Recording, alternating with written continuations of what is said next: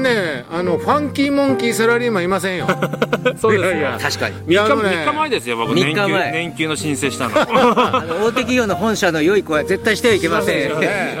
ああなたの未来がなくなります、あのねまあ、なんかサラリーマンとちゃんとこうしっかり会社につ貢献してね、まあ、社会的地位も築いてきた人は、まあ、僕のねセミナーとかき来ないですよ。来ない、もうさっきもその話したんですけど、うん行かないでしょ。行かないでしょ。もっとちゃんとしたね。先生の、あのこ行くとした MBA とか MBA 養成講座とかね。なんかそういうところにまあそういう系のマーケティングもねはい。硬いところで行って勉強するのが当たり前なんやけど、なんと本気塾まで来てね。そうです。ほんでバイクの免許を2年前取ってね、でブンブンまあこの男さんね暴走族ですよ、うん。うん。はほんで人生をねちょっとあのーふやかしてちょっとネジを緩めてちょっとあのー弾けようぜって、うん。ね、俺たち2人がまあ言うたら誘惑してるわけですよ。い、はい、乗りました。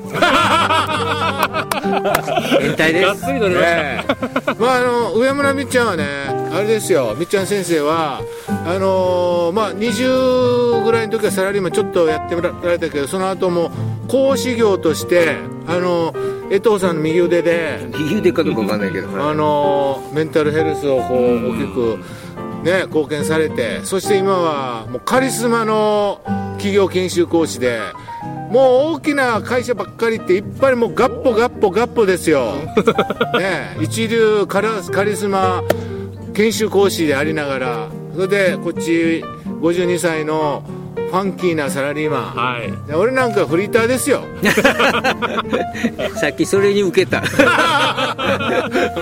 57歳フリーター。もう究極のフリーターになりたくて、え。もう俺のねやっぱ人生のねスローガンはねフリーダムなんですよ、ななるほど。自由になりたい。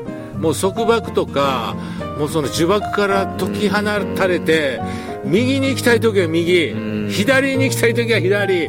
これは絶対バイクやって2年前にバイクを取ってね。もう2年間で何万キロですか？えー、約3万キロ。2年間で？2年間で。しかもバイク3台目。3代目。3台目で2年間で。そうです。そして僕2年間でやっと125 1個買いました。700キロですもんねであのたくさんの人をバイクの誘惑の世界にはい。引きずり込んでねはい。浩、平、ちゃんはじめたくさんの人が、あのバイクたくさん乗り始めましたよ。浩平さんも前から乗ってるんだと思ったら、ね、下屋の見てで免許も取ってっていうからもうそれにまたはい。びっくりして、40 49ですです、ね。え。あ49で、ん。ね。年でした。はい。僕はあのバイクの免許取ったのが54だから、うん一緒の頃やったよね。一緒の頃やったね。そうそうそうまあ、偶然ねみっちゃんも取った、ん。あの免許取ってバイク乗ってる。俺も免許取って今にヤマハの R25 乗ってるぜって、まあ、そこでねあのバイクでちょっと会おうぜっつってね。そうそう2年前に会って。そうそうそう。ほんであの湘南海岸であの江ノ島をバックにに。対談収録したんですよこうやって映像で。また見てください。ほんならあの夕方から取り出したらもう真っ黒になり真っました暗になりましたよ。声しか聞こえないおという映前何にも映ってへんやんけみたいなね。まあそういうことで今回3回目のね、あのー対談収録いうことで今日は朝朝から待ち合わせしようと。だから。僕ね6時に出てきたよ。あそう。えー、6時ですか？6時につ、うん出てきてあそこのパシフィックレストラン？はい。はあパシフィックガーデンに8時半に着いたで。もう僕も早めに行っとこうと思って9時半前に行ったらもう特に おるからえ？ーみたいな。寒かったみたいな。まあまあいろいろねバイク乗ってたらいろんなドラマがあるわけでね。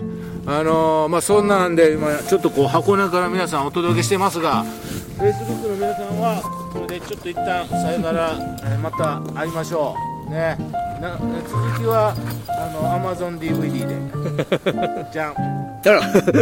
無情に切られてるんだ。腰続いてる。あそうです。ほんで、えーそのねちょっとこう中身にねいろ、あ俺語ってないやん。あそうそう。俺ね、まあ、あの48から楽器に目覚めて、まあ、ピアノギター始めて50から沖縄三振ウクレレドラムトランペット最近ではあのハーモニカ。へえ。あのーこの間ね2週間の福井県ツーリング行ってきてその帰り浜松サービスエリア。うん。浜松といえばヤマハの町。おお、はい。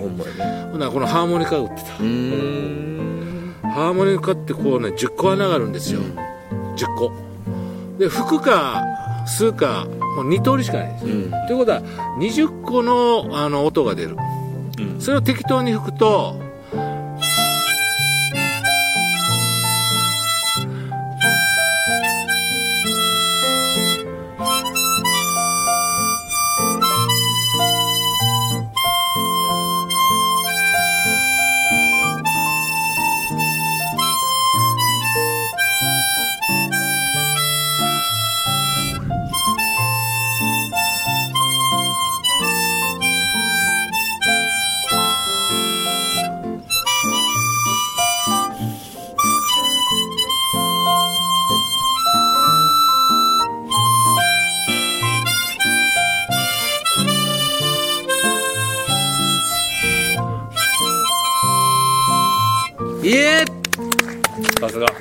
季節が季節がね。季節柄。メリークリスマス。今12月今日は5日ですから、はい。まもなくクリスマスがやってくるのでこの「清この夜」を即興で吹きました。こういうのもねやればできる。でやってみってこれあの後してない。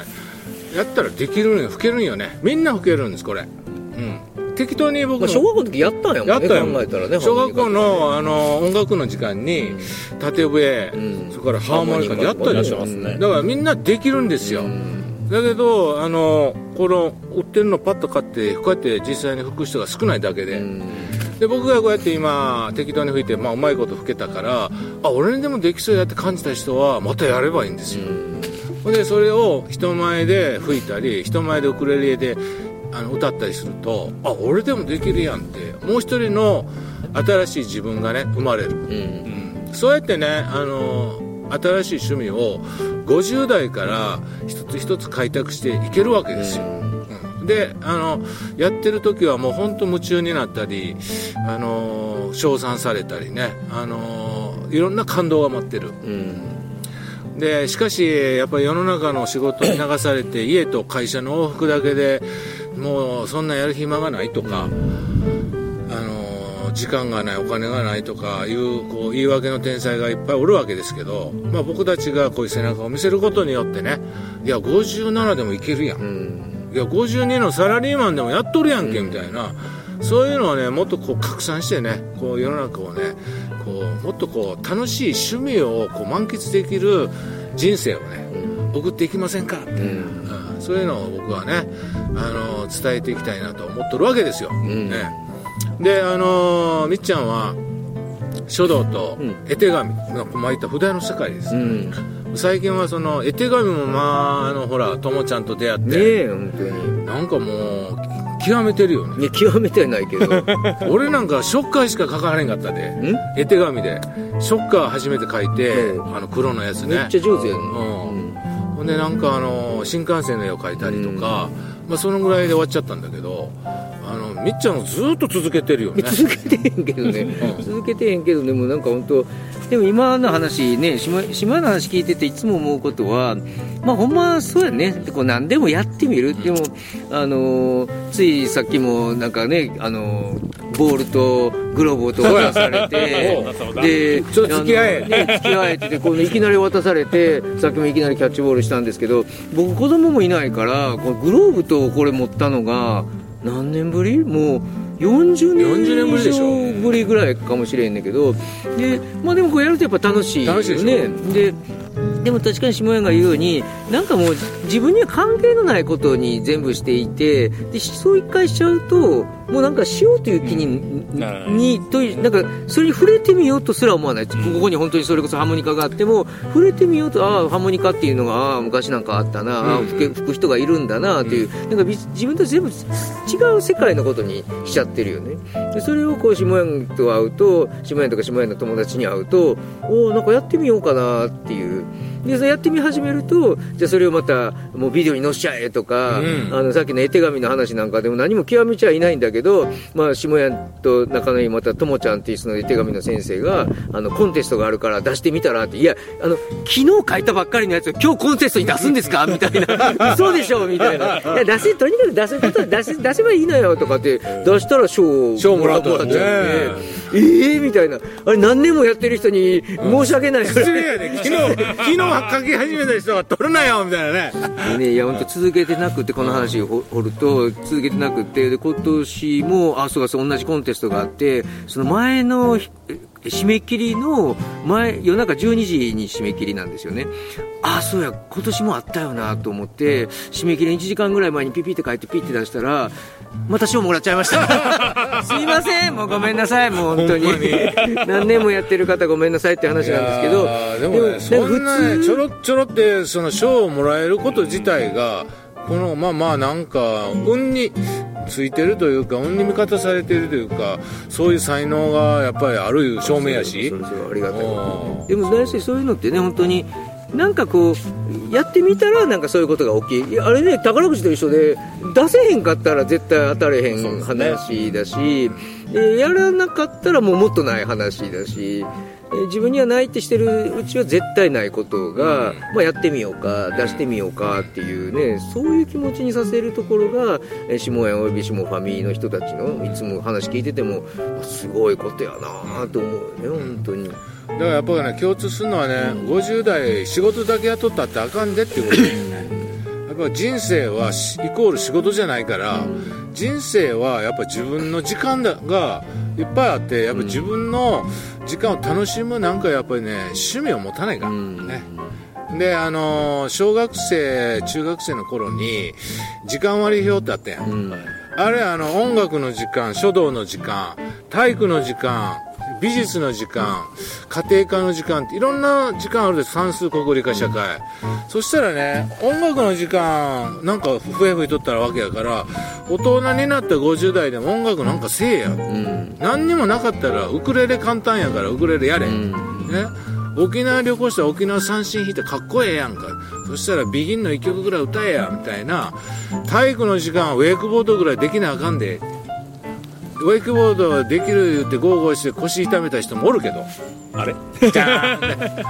のー。良い子は真似しないでくださね、俺50からスノボ始めてボコボコこけながらスノボもマスターしたし、ええ。うん、でマラソンに凝ったり富士富士山登山7年連続登ったり、ほんであの家庭科の時間やって。お料理ね。あのお好み焼きが修行してお好み焼きができるようになったりとか、まあ、そういうねなんかこう時間割表に応じていろいろ総合的に 50代の人生をねリフォームせながらね、もう今までもう算数だけ要は商売だけ仕事だけってこうしてた人が多いから算数以外に他になんかせえや国語とかで読書せえや、本読めなあかんでってであのーホームルームの時間にねいろいろこうこういろいろこうか会話のコミュニケーションでお互いが喋ってほんでこうスピーチの練習にもなるし、うん。で人前で話すっていうことも、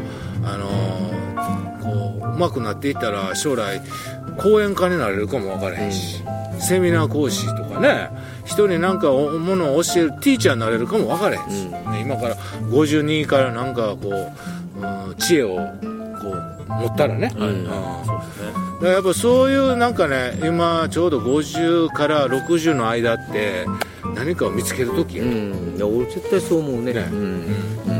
そういう意味ではねまあ上村みっちゃんもね見つけすぎ？いっいや見つけすぎ。見つけすぎ。ぱいあるよね。ね。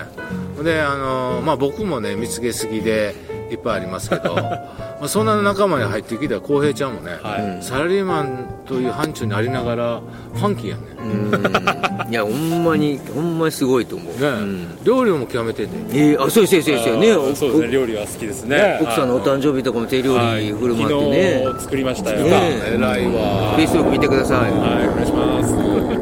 でバイクやってるでしょ、でいろんなこう勉強してる、あのこういう講演会やセミナーとか塾とか結構あちこちあの朝日新聞に通って勉勉強してきたよねそうですね。もう10年前ぐらいからです10年前から。あのまあ本格稼働っていうんですか。それまではそれこそサラリーマンなんでさっきもありましたけど MBA 的なそのあアカデミックなとこはいはい。ろをメインでやったんですけど、まあ、それはそれでいいいいんですけど、なんか、まあ、MBA は基本アメリカの話だと思うんなんか日本だと違うかなって思い出したら、急にそれがつまんなくなりまして、で、まあ、サラリーマン生活する中で、まあ、さっきも言いましたけど、まあ、最